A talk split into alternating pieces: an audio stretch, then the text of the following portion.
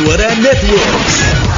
Bogor 100,8 FM Serang 91,4 FM Sukabumi 96 FM Kuningan 89,8 FM Indramayu 92,2 FM Kulon Progo 93,8 FM dan 94,6 Radio Kota Perak Radio Network, Radio Network, Mega. Network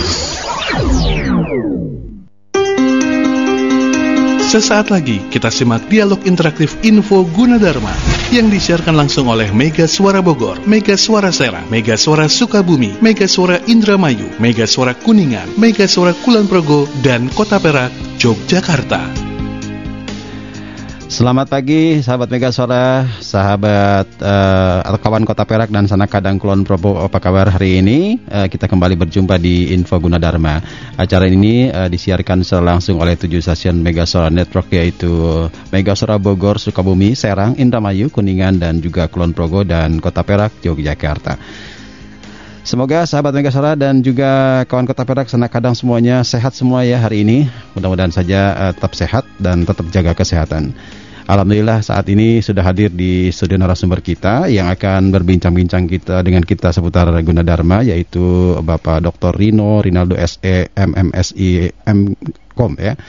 Selamat pagi Pak, apa kabar? Selamat pagi, sehat? Iya, alhamdulillah Pak. Alhamdulillah sehat. Tapi Pak Rino ini kelihatannya eh, bugar. Kayaknya gemar olahraga nih Pak ya. Ya jogging-jogging lah. Jogging, jogging. Sebelum- Kelihatan Pak. Ah. Yang sering olahraga sama yang nggak pernah olahraga nih kayak Alhamdulillah. kita. Baik Pak. Eh, terima kasih sudah hadir di studio saat ini dan kita kembali akan bincang-bincang seputar informasi eh, terkait Universitas Gunadarma ya Ya. semuanya. Dan sebelumnya mungkin eh, saya ingin lebih tahu dulu tentang eh, keseharian Pak eh, Rino ini di Gunadarma. Ya. Oh, eh, jadi eh, saya di Universitas Gunadarma ini eh, sebagai dosen ya, Ya. untuk Fakultas eh, Ekonomi. Ya, jadi saya dosen di Fakultas Ekonomi. Iya. Ya, di mana saya membahas eh, eh, khususnya untuk jurusan atau program studi akuntansi. akuntansi. Ya, lebih ke akuntansi Nah, saya. Ini dia ya. Baik, adalah eh, akuntansi salah satu materi anak-anak ekonomi yang eh, agak memusingkan juga Ah. kata. Enggak juga sih. Nah, iya. Kalau dipelajari memang ya cukup menyenangkan juga sih lama-lama. Baik, boleh dicerita sedikit Pak situasi terkini eh, update aja di eh, kehidupan kampus seperti apa mungkin Pak bisa ceritakan? Oke, jadi untuk eh, sementara ya untuk kampus ini eh, perkuliahan masih dengan menggunakan eh, media eh, teknologi informasi ya kita Iya. masih daring online ya. Iya.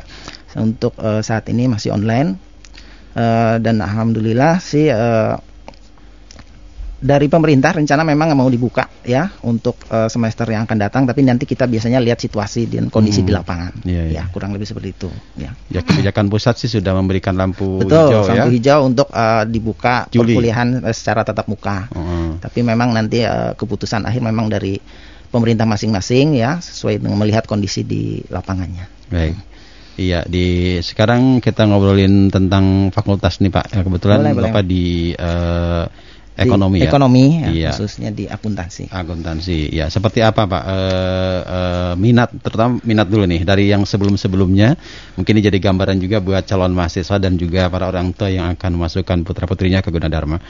Jadi eh, untuk eh, program studi akuntansi Hmm. ini di Gunadarma eh, secara umum eh, mempelajari seluruh ilmu-ilmu di bidang akuntansi ya, Mhm. kemudian di di apa namanya didukung oleh eh, eh, di bidang ICT ya, Mhm. informasi eh, komunikasi dan teknologi. Jadi Iya. di akuntansinya juga kita mempelajari mengenai akuntansi yang sudah terkomputerisasi Mhm. ya akuntansi terkomputerisasi.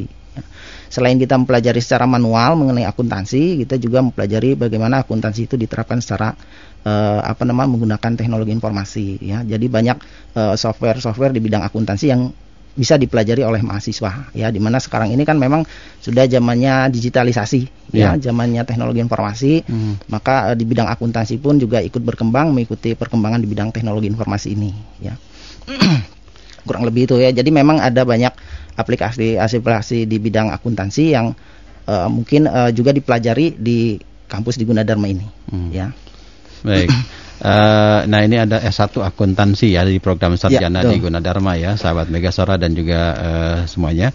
Dan ini tentunya eh, salah satu eh, program studi yang juga terakreditasi A kalau saya Ya, betul. Ah, Iya. Jadi untuk eh, program studi ini, ini program studi akuntansi itu sudah terakreditasi A ya. Jadi untuk hampir semua program studi akuntansi itu sudah terakreditasi A semua, Mhm. ya. Bahkan akreditasi untuk institusi Universitas Gunadarma pun juga sudah terakreditasi A, Iya. ya. Eh, ini men- eh, apa namanya? Ini memberikan gambaran bahwa eh, kondisi atau keadaan dari Universitas Gunadarma khususnya jurusan akuntansi ini baik dari segi eh, sumber daya manusianya, sarana prasarananya itu sudah memenuhi standar yang sudah ditentukan oleh pemerintah. Ya. Iya, iya. Jadi eh, kalau memang sudah memenuhi dan mungkin melebihi dari standar itu biasanya eh, eh, diberikan nilai yang tinggi lah gitu dari pemerintah dalam hal ini ya standar yang tertinggi itu adalah akreditasi A. Oh gitu ya. Iya. Baik, eh, yang terbaru ada terapan apa di akuntansi Pak yang berkembang saat ini Pak? Mungkin boleh cerita sedikit Pak mengenai perkembangan eh, apa namanya ya eh, Jadi- mata kuliah ini dan sebagainya.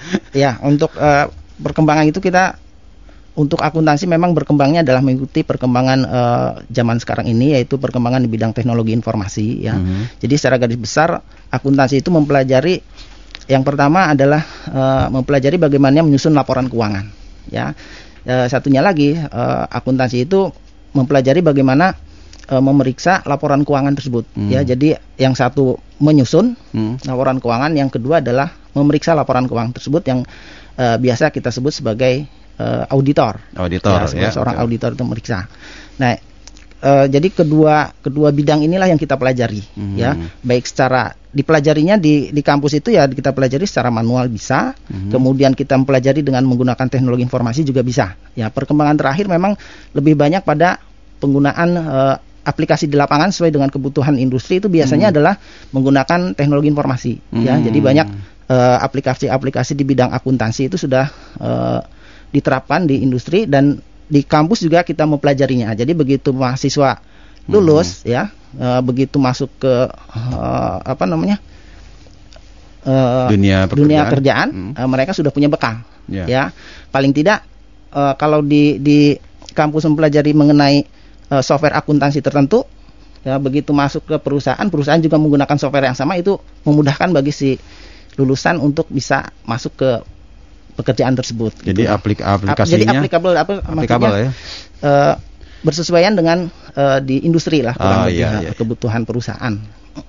Betul. Nah itu kita pelajari di sana. Tuntutan ya Pak ya. Itu memang. Jadi eh, akun akun yang apa yang orang akuntansi itu tidak hanya cukup me, me- manual ya sekarang. Iya, udah ber- berbasis Hmm. teknologi informasi. Nah, itu kita pelajari juga Iya. ya semuanya. Baik, menarik ya sahabat Megasara, eh, Anda yang mungkin eh, yang man- mau masuk ke apa namanya? Eh, ekonomi ya. Ya, Khususnya- ekonomi khususnya akuntansi. akuntansi. Ya, ini ada ada kebetulan ada yang membidanginya nih saat Iya. ini ya. Iya.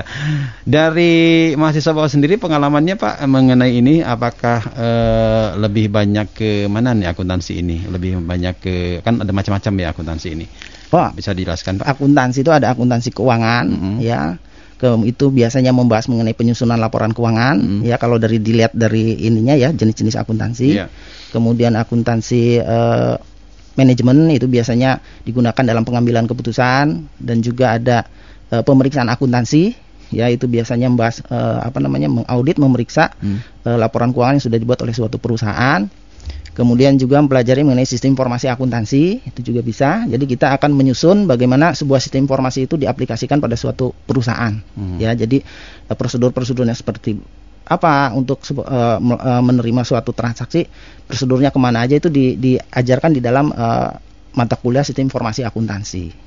Ya, dan penyusunan bagaimana me- apa namanya menjalankan sistem yang sudah ada di di akuntansi dalam hal ini eh, akuntansi yang berbasis eh, teknologi informasi tadi. Iya, mungkin akuntansi sekarang sudah tidak se apa namanya ya, se bukan bukan sesulit tapi serumit eh, yang benar-benar tidak dibantu dengan teknologi apa ya? Seperti Iya, apa nih iya, kondisinya? se- kondisi eh, kalau kita lihat di sekarang ini kan Iya. kalau aplikasinya bisa lihat di toko-toko Mhm. eh, apa namanya Software ya.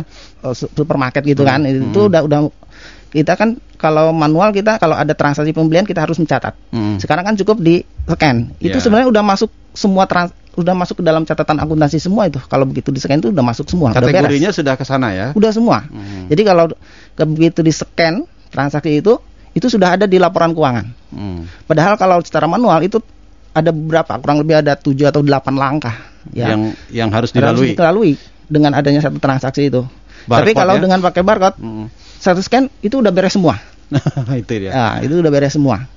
Jadi kita tinggal lihat laporannya aja, itu udah selesai. Nah kan eh, Gunadarma terkenal dengan eh, pendampingan teknologi apa eh, im- eh, informasinya atau kompu- apa komputernya. Eh. Nah untuk akuntansi sendiri seperti apa nih pendampingannya Pak? Eh, apa aja yang dipelajari selain ilmu akuntansinya yang berbasis IT-nya apa nih di anak akuntansi? eh ya itu tadi penerapan mengenai software-software di bidang akuntansi Oke. ya Eh, khususnya yang sering dipakai di dunia eh, usaha atau di perusahaan ya kalau saya sebutin softwarenya Ya. kayak promosi Ya, jadi artinya nah, itu gini, semua kita pakai Artinya mahasiswa hanya usernya untuk itu Usernya, ya? betul. Oh, Ah, Jadi usernya. bagaimana menggunakan, menggunakan aplikasi? aplikasi, tersebut Hmm. eh, secara secara lebih menguasai tapi Oke. bukan berarti mereka hanya user kemudian blank dia Ah. harus tahu proses di dalamnya Oke. Nah, ah, tidak hanya hanya user hanya sebagai hanya scan scan selesai. Tidak kalau akuntan itu scan nah di dalam komputernya tuh harus tahu apa Itu yang dipelajari juga ya? Dipelajari. Ah, Nah, ini itu harus dipelajari di situ. Tidak Nah, hanya- jadi tidak hanya eh, user tapi nggak ngerti apa-apa. Iya. User yang harus ngerti semuanya dari begitu ada transaksi di awal sampai ke ujungnya harus tahu semua prosesnya, baik Nah. secara manual maupun secara terkomputerisasi. Ini Itu menarik nih ya, karena eh, jangan hanya tahu jadi saja kan Iya, gitu. betul. Dia harus tahu dari eh, awal sampai akhir prosesnya itu seperti apa. Ya. Jadi jangan hanya eh, pada transaksi selesai ujungnya aja yang dia tahu. Prosesnya dia tidak tahu. Itu tidak, itu kita Walaupun memang semua. bukan anak pemrograman ya, betul. berarti harus tahu harus programnya. Tahu. Betul, betul. Iya, baik. tidak walaupun tidak harus detail ngerti sedetail mengenai program akuntansinya tidak harus ya, tapi Alur. eh, alurnya itu harus ngerti, prosedurnya seperti apa tuh harus tahu. Baik. Gitu. Ya, bagaimana eh, sahabat Mega Suara, eh, kawan Kota Perek dan Sana Kadang Kulon Progo, mungkin ada di antara calon mahasiswa yang juga tertarik ini eh, ternyata seperti itu ya. Jadi Anda Pak Aca kalau mau tertarik dengan eh, akuntansi bahwa tidak hanya tok untuk masalah eh, apa namanya ya keuangan dan lain-lain ya. Ada Betul. memang hal-hal yang di luar eh, disiplin ilmu yang memang juga harus Betul. disandingkan gitu Iya, ya. betul harus dipelajari. Betul, baik. Baik Pak Rino, kita akan lanjutkan lagi nanti ya kebersamaan kita untuk hari ini dan tentu saja sahabat Mega Suara, kawan Kota Perak dan Sana Kadang Kulon Progo kita eh, masih bersama di Info Gunadarma hari ini dan saya akan kembali setelah yang berikut ini. Jangan ke mana-mana, info Gunadarma akan kembali setelah beberapa informasi berikut ini.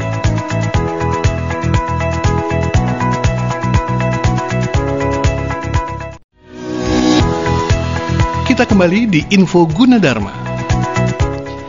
Ya sahabat Mega Suara, kawan Kota Perak dan Sana Kadang Kulon Progo masih bersama di Info Gunadarma hari ini dan terima kasih Anda masih bersama kita bersama narasumber yang tentunya sudah hadir dari tadi ada Bapak Dr. Rino Rinaldo SE MMSI MIKOM sebagai salah satu eh, dosen di Universitas Gunadarma. Baik Pak Rino, kita kembali ke topik kita ya. Ya. Dan eh, tadi menarik sekali bahwa eh, banyak hal yang dilakukan mahasiswa selain eh, disiplin ilmu dasar yang memang harus dipelajari di terutama di akuntansi yang dibidangi oleh Pak Rino. Ya.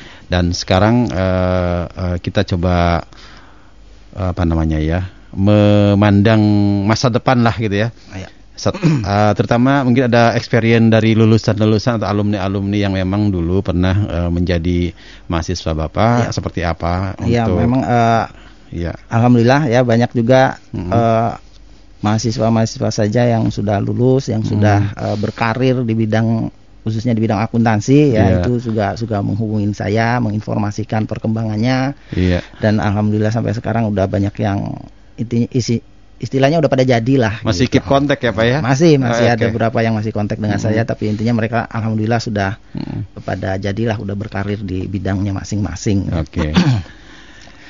Nah Dan- ini terkait terkait lulusan nih Pak, Eh, seperti apa nih Gunadarma sendiri memfasilitasi ini semua lulusan lah ya, Oke, iya, semua betul, betul, lulusan betul. eh, Jadi- Gunadarma lah, Iya. tidak hanya di eh, akuntansi dan sebagainya. Betul ya. Jadi untuk eh, para lulusan dari Universitas Gunadarma, eh, kita di Universitas Gunadarma juga membantu mereka dan memfasilitasi mereka agar supaya mereka bisa eh, memperoleh eh, pekerjaan Hmm. ya sesuai bidangnya. Tapi selain eh, bekerja ya mereka juga diharapkan bisa juga berdikari sendiri ya untuk Ya. berwirausaha. Tapi Betul. dalam hal memperoleh eh, pekerjaan kita memfasilitasinya dengan yang namanya ada eh, UG Career Center. UG Career Center. Ya, eh. Oke. Jadi UG Career Center ini berfungsi memfasilitasi alumni lulusan Universitas Gunadarma dengan eh, usernya dalam hal ini penggunanya yaitu perusahaan-perusahaan. Hmm. Ya. Jadi eh, perusahaan di UG Career Center itu semua alumni Gunadarma itu ter, terdaftar di situ. Oh, ya ada wajib. ya. Jadi begitu lulus mereka itu wajib meng- apa mendaftar ke dalam UG Career Center menjadi database alumni. Mhm. Nah, kemudian eh, dari sisi usernya juga kita bekerja sama dengan perusahaan-perusahaan di mana mereka akan juga eh, mendaftar ke UG Career Center ya, perusahaan Hmm. mereka Hmm. me- apa namanya? Mendaftarkan nama perusahaan mereka di UG Career Center dan kalau di perusahaan atau user-user itu ada lowongan pekerjaan mereka bisa share-nya di UG Career Center. Jadi eh, langsung di situ ya. Bisa di situ. Jadi Iya. mahasiswa eh, atau alumni itu kalau ingin cari pekerjaan itu bisa juga lihat di UG Career Center. Jadi perusahaan dan Mm-mm, jadi, alumni itu terkoneksi dengan terkoneksi ya jadi bisa di situ Ya. ya itu salah satu eh, apa namanya eh, manfaat yang bisa digunakan dari UG Career Center salah satu yang pertama adalah sebagai database alumni Mhm. yang kedua adalah sebagai eh, fasilit apa namanya eh, penghubung fasilitas fasilitator Hmm. ya antara alumni dengan user dalam hal ini perusahaan-perusahaan di luar sana ya jadi kalau ada alumni ingin eh, cari pekerjaan bisa lihat di satu akses ini. Akses kemudian nanti bisa lihat perusahaan mana yang membuka lowongan. Oh gitu ya. Ah, jadi kalau memang berminat di perusahaan tersebut Hmm. bisa apply ini nah, secara online juga bisa. Kalau perusahaannya bisa menerima secara online, ya itu bisa mereka apply juga di situ.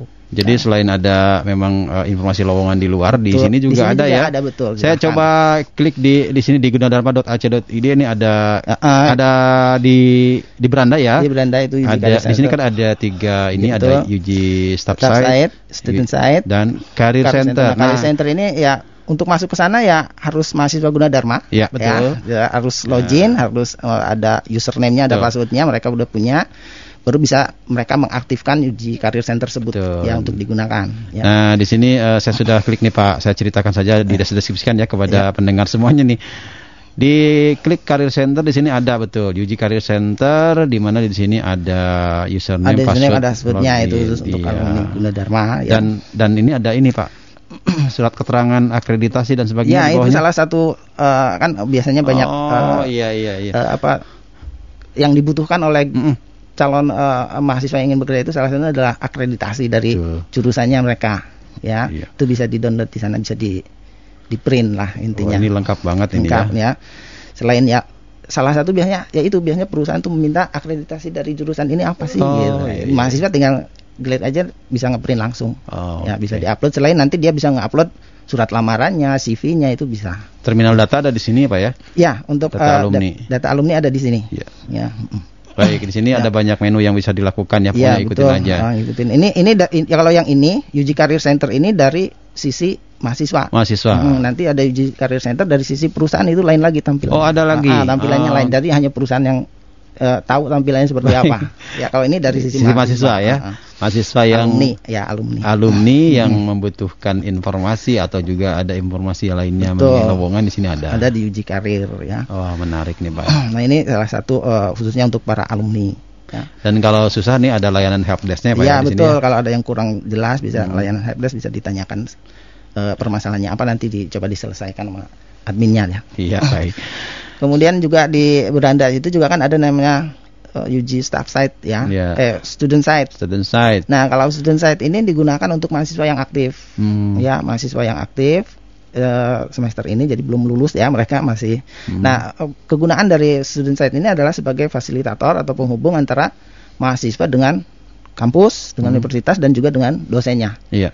yaitu di situ dan di dalam eh, student site itu semua informasi yang berhubungan dengan kampus itu masuk ke situ semua. Nah. Ya jadi kalau mahasiswa ingin mengetahui informasi segala hal dengan di kampus semua kegiatan kemudian berhubungan dengan Eh, misalnya ada ada ada acara seminar, ada acara pengambilan ijazah, acara bikin surat keterangan itu ada di student site semua. Tidak ada kata tidak tahu nih kalau begini ya harusnya ya. j- jadi kalau mahasiswa Gunadarma ya harus sering dan rajin membuka student site-nya. Iya, nih Ya. kita saya coba buka nih Pak student site-nya. Iya. Dan di sini menarik ada online chat juga Pak ya. Ya, ah, itu adalah Nah, untuk di- kalau ada permasalahan yang berhubungan dengan eh, apa yang Iya. yang akan mereka kerjakan ya dalam Iya. hal ini apa urusannya apa. Iya. Kalau kemudian ada permasalahan itu bisa online chat bisa ditanyakan. Jadi tidak tidak susah ya. Mm-mm, semua sudah sudah terkoneksi lah secara Hmm. online. Jadi walaupun nggak perlu datang ke kampus, dia bisa menggunakan sarana ini. Iya, termasuk data akademik juga ada di sini. Ya, se- Semua. semua informasi kalau dibilang sih sudah sudah ada semua ya. Jadi Iya. kalau mahasiswa nggak ngerti apa-apa soal. Dharma berarti mereka nggak Nggak baca, nggak buka ya. baca, nggak buka, nggak pernah lihat-lihat eh, student site-nya Iya. mereka sendiri. Menarik. Ada banyak nih, ada akademik, ada BAK, perpustakaan, portofolio mahasiswa ada di sini ya. Ya, intinya ada situ semua. Mm, Tapi jadi ini ma- by akun ya maksudnya Pak? Iya harus akun mahasiswa karena ada username ada passwordnya juga Ah, khusus oke. untuk mahasiswa masing-masing dan setiap mahasiswa punya student site sendiri-sendiri ya jadi eh, mahasiswa lain tidak bisa melihat isi dari student si mahasiswa yang lain Ya, ya. Paling yang terbaru kan ada informasi berita misalnya Iya ada betul apa. itu itu gitu juga kan. ada betul Oh, jadi ya, ini. informasi masih ada di situ semua intinya Iya, baik. Ini terakhir ada berita 12 April 2021 ya. Nah, macam-macam lah pokoknya Ya, betul, informasi ada di situ Menarik. lengkap ya kemudian ada lagi fasilitas yaitu eh, staff site ya Staff staff site. site ini eh, juga sebagai fasilitator penghubung antara dosen jadi Mhm. yang menggunakan site itu adalah dosen Dosen, Ya. ini untuk dosen. Ini untuk eh, penghubung antara dosen dengan institusi universitas dan juga Hmm. dengan mahasiswa. Iya. Ya itu bisa digunakan untuk eh, berkomunikasi dengan menggunakan staff site ini dan eh, setiap dosen punya staff site sendiri-sendiri. Jadi dia bisa menyimpan database mengenai eh, dirinya itu di eh, staff site-nya mereka masing-masing. Iya. Ya, dan eh, setiap eh, dosen tidak bisa memasuki ke staff site eh, yang bersangkutan kalau dia tidak tahu username atau passwordnya. Hmm, sama ya dengan sama ya, mahasiswa jadi, ya. ah, betul. Cuma mungkin kontennya yang beda. Kontennya ya. yang beda. ya. Dan staff site itu digunakan untuk eh, dosen, para dosen, student site untuk mahasiswa, eh, career center digunakan untuk para alumni gitu. Iya. Tuh. Lengkap loh ya. Oke, sahabat Megasara dan kawan Kota Perak juga sana kadang Kulon Progo lengkap banget. Jadi Ya. pokoknya tinggal di ini ya. Ya, asal kan. rajin membuka eh, tampilan-tampilan yang ada di situ, ya harusnya informasi sudah terpublish semua dan semuanya harusnya ya mahasiswa sudah tahu semua. Intinya Tidak gitu. ada kata tidak tahu kalau Iya, begini. harusnya. Kalau nggak tahu keterlaluan ya. Ya. Oke. Lengkap sekali. Baik, itu penjelasannya eh, dan tentunya untuk para calon mahasiswa juga nanti sudah mulai boleh lah lihat-lihat ya situsnya di gunadarma.ac.id. Iya, ada lagi Pak yang mau ditambahkan di sini? Eh, untuk eh Gunadarma khususnya untuk yang eh, pendaftaran kita Iya. sudah buka ya Pak intinya sudah sudah buka Hmm. Eh, mahasiswa bisa melakukan pendaftarannya melalui mau datang langsung boleh kalau diizinkan maksudnya dalam kondisi dengan mengikuti protokol kesehatan ya kalau yang datang langsung itu Iya. atau melalui secara online juga bisa Nanti kalau masalah pendaftaran nanti kita akan bahas ya Pak ya. betul. Biar lebih detail lagi karena eh, dalam pendaftaran ini biasanya mahasiswa baru, calon mahasiswa baru biasanya ada banyak hal-hal ya, hal-hal teknis biasanya teknis, ya, yang memang harus kita sampaikan secara ini dari pengalaman-pengalaman dan juga dari hal-hal yang ditemukan eh, sebelumnya.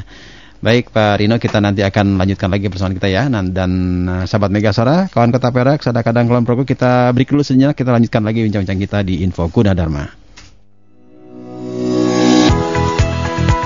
Jangan ke mana-mana, info Gunadarma akan kembali setelah beberapa informasi berikut ini.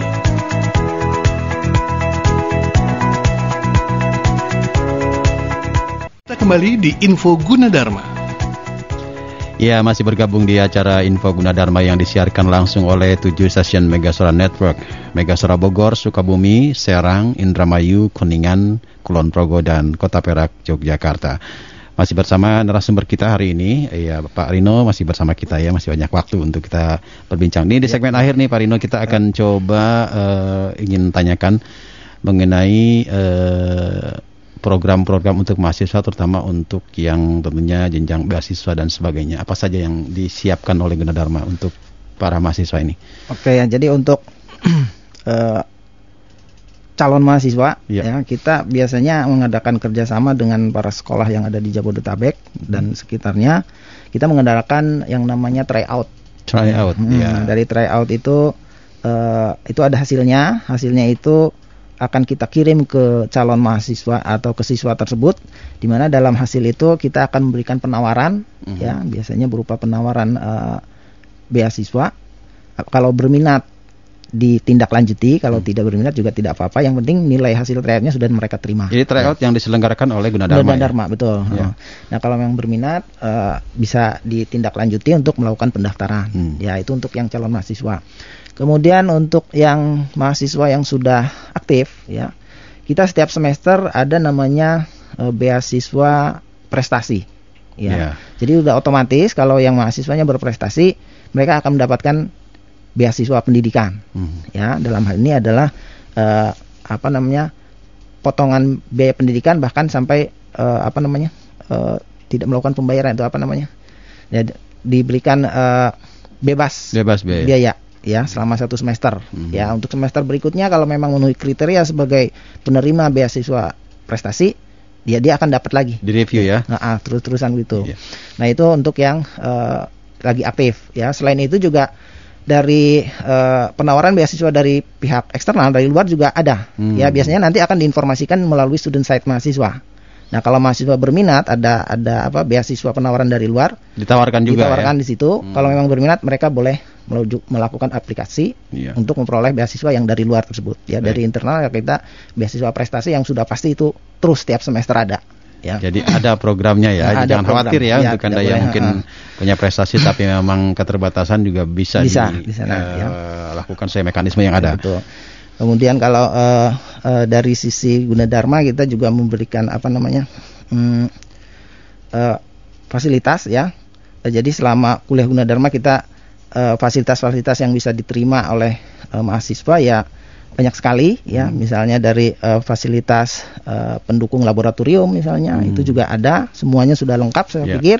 Kemudian Praktikum ya Pak ya. praktikum ya eh, kemudian eh, ada internet gratis juga bisa di situ kemudian eh, dari sisi pendidiknya atau dosennya juga secara umum secara kurang lebih hampir 60 70 persenan dosen di Gunadarma itu sudah tersertifikasi semua Tersertifikasi. Ya, jadi secara umum ya. Oke. Boleh dibilang eh, SDM-nya juga sudah mumpuni lah dari Jaminan sisi mutu SDM. lah ya, Pak ya. ah, dari sumber daya manusianya sudah Iya. sudah mencukupi kemudian dari sarana prasarana juga sudah juga sudah lengkap karena ini Hmm. salah satu penilaian juga untuk memperoleh akreditasi Hmm. ya salah satunya ya itu tadi dari Iya. sisi SDM-nya dilihat dari sarana prasarannya dilihat kalau memang secara internal sudah bagus ya bisa memperoleh nilai akreditasi tertinggi. Kemudian juga berhubungan dengan pihak eksternal itu juga sama. Apakah universitas ini mempunyai jejaring di luar negeri, di dalam negeri atau di luar negeri bagus.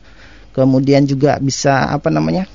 hmm, dari sisi alumninya juga bisa terserap oleh dunia kerja atau mungkin dia punya usaha sendiri. Hmm. Itu juga biasanya akan eh, menjadi dasar penilaian dan itu biasanya terlihat di di tampilan di UG Career Center itu bah- mahasiswa itu sudah diterima atau mereka Iya. sudah bekerja itu terlihat. Nah, itu juga menjadi salah satu eh, faktor penilaian sehingga kita memperoleh nilai akreditasi yang terbaik karena dari sisi internal juga bagus, ke eksternal juga boleh dibilang juga bagus gitu. Baik. Sehingga eh, eh, eh, dari sisi penilaian akreditasi memenuhi standar semua ya alhamdulillah kita bisa memperoleh nilai akreditasi yang paling tinggi gitu. Oke, ini kita eh, tadi sudah banyak berbicara mengenai Gunadarma dan sebagainya. Nah, terkait dengan pendaftaran nih Pak, eh, kita di akhir ini kita akan coba bicara mengenai pendaftaran. Seperti apa sekarang pendaftaran di Gunadarma dan Oke. bagaimana mekanisme serta prosesnya Pak? Oke. Jadi untuk pendaftaran di Gunadarma ini eh, saat ini masih fokus kepada pendaftaran secara daring atau online Hmm. ya. Di mana yang pertama mahasiswa bisa mengakses ke eh, situs atau website eh, pendaftaran.gunadarma ID. Di situ nanti mahasiswa harus melakukan pendaftaran atau register. Setelah dia m- register, dia akan memperoleh eh, apa namanya virtual akun. Nah, Virtual account Nah, ya, dia dia oke. harus harus membayar virtual akun Anda membayar sesuai dengan nilai dari eh, biasanya itu sesuai dengan nilai harga formulir. Mhm. Ya, itu dibayarkan. Setelah dibayarkan baru si mahasiswa bisa mengakses ke formulir. Hmm. Nah, formulirnya diisi di di online tadi. Ya. Ya, dia akan memperoleh username sama sama apa namanya passwordnya, baru dia bisa mengisi formulir secara Dilengkapi online tadi. ya? dilengkapi semua. Iya. Setelah diisi, setelah diisi ditambahkan eh, dimasukkan nilai rapot semester 4 dan 5. Empat Karena dan untuk eh, apa namanya? eh, pendaftaran ini seleksinya adalah seleksi rapot. Ya. Ya, berdasarkan rapot. Jadi tidak ada seleksi Tidak ada ujian tes ya. ya, ya. ujian jadi berdasarkan seleksi rapot jadi setelah di formulir diisi kemudian dilengkapi persyaratannya salah satunya adalah eh, mengisikan nilai rapot semester 4 dan 5 dan mengupload rapotnya itu Oke. kemudian setelah itu tinggal ditunggu balasan dari kampus ya menunggu pengumuman dalam hal ini dia diterima di eh, sesuai fakultas pilihannya Hmm. karena di formulir itu ada pilihan jurusan yang mahasiswa inginkan Ya. nanti mereka akan mendapat belangko pembayaran di virtual akun juga nanti setelah dibayar baru dia melakukan langkah selanjutnya adalah melakukan eh, namanya daftar ulang Mhm. ya nah setelah daftar ulang selesai daftar ulang itu adalah kegiatan memverifikasi semua berkas untuk memastikan Oh, karena dia sudah iya. bayar uang kuliah kan berarti sudah kuliah berarti mereka intinya sudah diterima kemudian Iya. tinggal di verifikasi berkas kalau berkas sudah oke baru dia sudah terpilih menjadi mahasiswa Gunadarma Di situ mungkin ada perbaikan-perbaikan ini Betul, berkas ya. berkas. Kalau memang ada yang kurang, harus ditambahkan. Kalau berkasnya kan eh, yang dikirim itu berupa file ya, misalnya Iya. scanan. Kalau scanannya kurang jelas, Iya, betul. kita tolong dikirim ulang untuk menjadi lebih jelas gitu. Verifikasi ya. Verifikasi intinya di situ ya. Jadi Nah, itu mungkin- secara online ya, jadi pendaftarannya. Itu yang diperhatikan kadang-kadang hal teknis ini yang menghambat ya. Iya, Biasanya dari misalnya tipe file yang memang tidak pas Betul. sehingga Hmm. tidak jelas, jadi kecil dan buram atau apa Iya, ya. Iya, betul. Jadi, Diperhatikan dengan baik. jadi memang pertama kalau memang berminat Hmm? buka websitenya pendaftaran Iya. Gunadarma SID, kemudian login daftar, nanti di situ dia akan mendapatkan berupa eh, balasan dari email atau dari eh, apa WA, sesuai harus masukkan nomor handphone dan emailnya. Nah di situ dia eh, baru bisa bisa mengakses formulir pendaftaran. Ya, ngikutin langkah selanjutnya aja yang ada di nanti di situ ada panduannya kalau anda Iya. membuka website situ. Jadi langsung diikutin aja panduannya. Yang Betul. jelas yang harus ditetapkan sekarang adalah nomor telepon dan akun emailnya. Iya betul itu yang paling Jangan penting. berubah-ubah ya. Ya jangan berubah. nah, yang penting itu. Karena sekarang sudah online jadi Iya. informasi melalui nomor handphone dan email. Iya, notifikasinya yang- di situ ya. Notifikasinya di situ yang paling penting. Hmm. Karena informasi sekarang lewat situ semua kalau secara online. Ya. Baik. Cukup jelas ya. Ini nanti tinggal ikutin aja alurnya yang ada di eh, pendaftaran.gunadarma.ac.id ya. Baik. Pak Rino ada yang tambahkan lagi sebelum kita akhiri? Ah, mungkin eh, informasi mengenai fakultas saja ya. Iya, Jadi benar. di Gunadarma itu ada 9 fakultas. Hmm. Ya, yang pertama adalah Fakultas Ilmu Komputer dan Teknologi Informasi dengan dua program studi yaitu Sistem Informasi dan Sistem Komputer. Kemudian Fakultas Sastra dan Budaya dengan tiga program studi Sastra Inggris, Pariwisata dan Sastra Tiongkok. Yang ketiga Fakultas Teknik Sipil dan Perencanaan ada tiga program studi, studi Teknik Arsitektur, Teknik Sipil dan Desain Interior. Yang keempat Fakultas Ekonomi ada akuntansi, manajemen, ekonomi syariah. Yang kelima Fakultas Teknologi Industri terdiri dari teknik informatika, teknik elektro, teknik mesin, teknik industri dan agroteknologi. Ya, kemudian yang keenam Fakultas Psikologi terdiri fak- eh, program studi psikologi. Yang ketujuh ya Fakultas Ilmu Komunikasi, program studi ilmu komunikasi. Yang kedelapan Fakultas Ilmu Kesehatan dan Farmasi terdiri dari program studi farmasi dan program studi kebidanan. Dan yang terakhir adalah Fakultas Kedokteran terdiri dari program studi pendidikan dokter dan profesi kedokteran. Profesi dokter itu untuk yang program S1-nya. Ya. Kalau yang program D3-nya ini ada lima, Hmm. ya, yang terdiri dari program D3-nya manajemen informatika, teknik komputer, akuntansi komputer, manajemen pemasaran dan manajemen keuangan. Jadi kalau memang berminat silahkan dilihat-lihat ya Ya. program studi yang eh, apa yang diinginkan ya sesuai dengan minatnya masing-masing. Setelah itu bisa eh, melakukan pendaftaran melalui secara online Itu Baik. untuk mudahnya. Terima kasih Pak Rino informasinya. Ya cukup lengkap kita mudah-mudahan nanti bisa ketemu lagi di lain kesempatan ya, Ya, Pak. terima kasih. Baik, demikian sahabat Mega Sora, kawan Kota Perak dan Sana Kadang Kulon Progo, bincang-bincang kita di Info Gunadarma bersama narasumber Dr. Rino Rinaldi SE MM SI MIKOM yang eh, hadir di hari ini. Beliau adalah dosen di Universitas Gunadarma dan tentunya ada banyak informasi yang telah kita dapatkan. Pak Rino terima kasih ya sudah hadir. Sama-sama, eh, terima kasih. Ah, Mudah-mudahan sama-sama. bisa memberikan info terbaik untuk sahabat Megasol yang akan mendaftar ke Gunadarma. Oke, terima kasih. Salam sehat selalu untuk semuanya. Sama-sama, terima kasih. Demikian info Gunadarma hari ini dan kita akan ketemu lagi hari Sabtu pukul 9 sampai dengan pukul 10 waktu Indonesia Barat. Saya Yuda pamit. Wassalamualaikum warahmatullahi wabarakatuh. Permios. Baru saja kita simak info Gunadarma yang disiarkan langsung oleh Mega Suara Bogor, Mega Suara Serang, Mega Suara Sukabumi, Mega Suara Indramayu, Mega Suara Kuningan, Mega Suara Kulon Progo, dan Kota Perak, Yogyakarta. Dengarkan terus info Gunadarma di Mega Suara Network setiap hari Rabu dan Sabtu jam 9 pagi. Masa depan semakin penuh tantangan. Bekali masa depan Anda dengan ilmu pengetahuan yang dibutuhkan era globalisasi ini. Hanya Universitas Gunadarma yang mengerti akan hal itu. Simak perbincangan menarik seputar kampus Universitas Gunadarma di program Info Gunadarma Mega Suara Network. Info Gunadarma mengulas lebih banyak info pendidikan dan kesempatan meraih masa depan cemerlang. Info Gunadarma setiap Rabu dan Sabtu jam 9 pagi di 7 stasiun Mega Suara Network, Bogor, Sukabumi, Serang, Kuningan, Indramayu, Kulon Progo, dan Kota Perak, Yogyakarta. Universitas Gunadarma, Coloring the Global Future.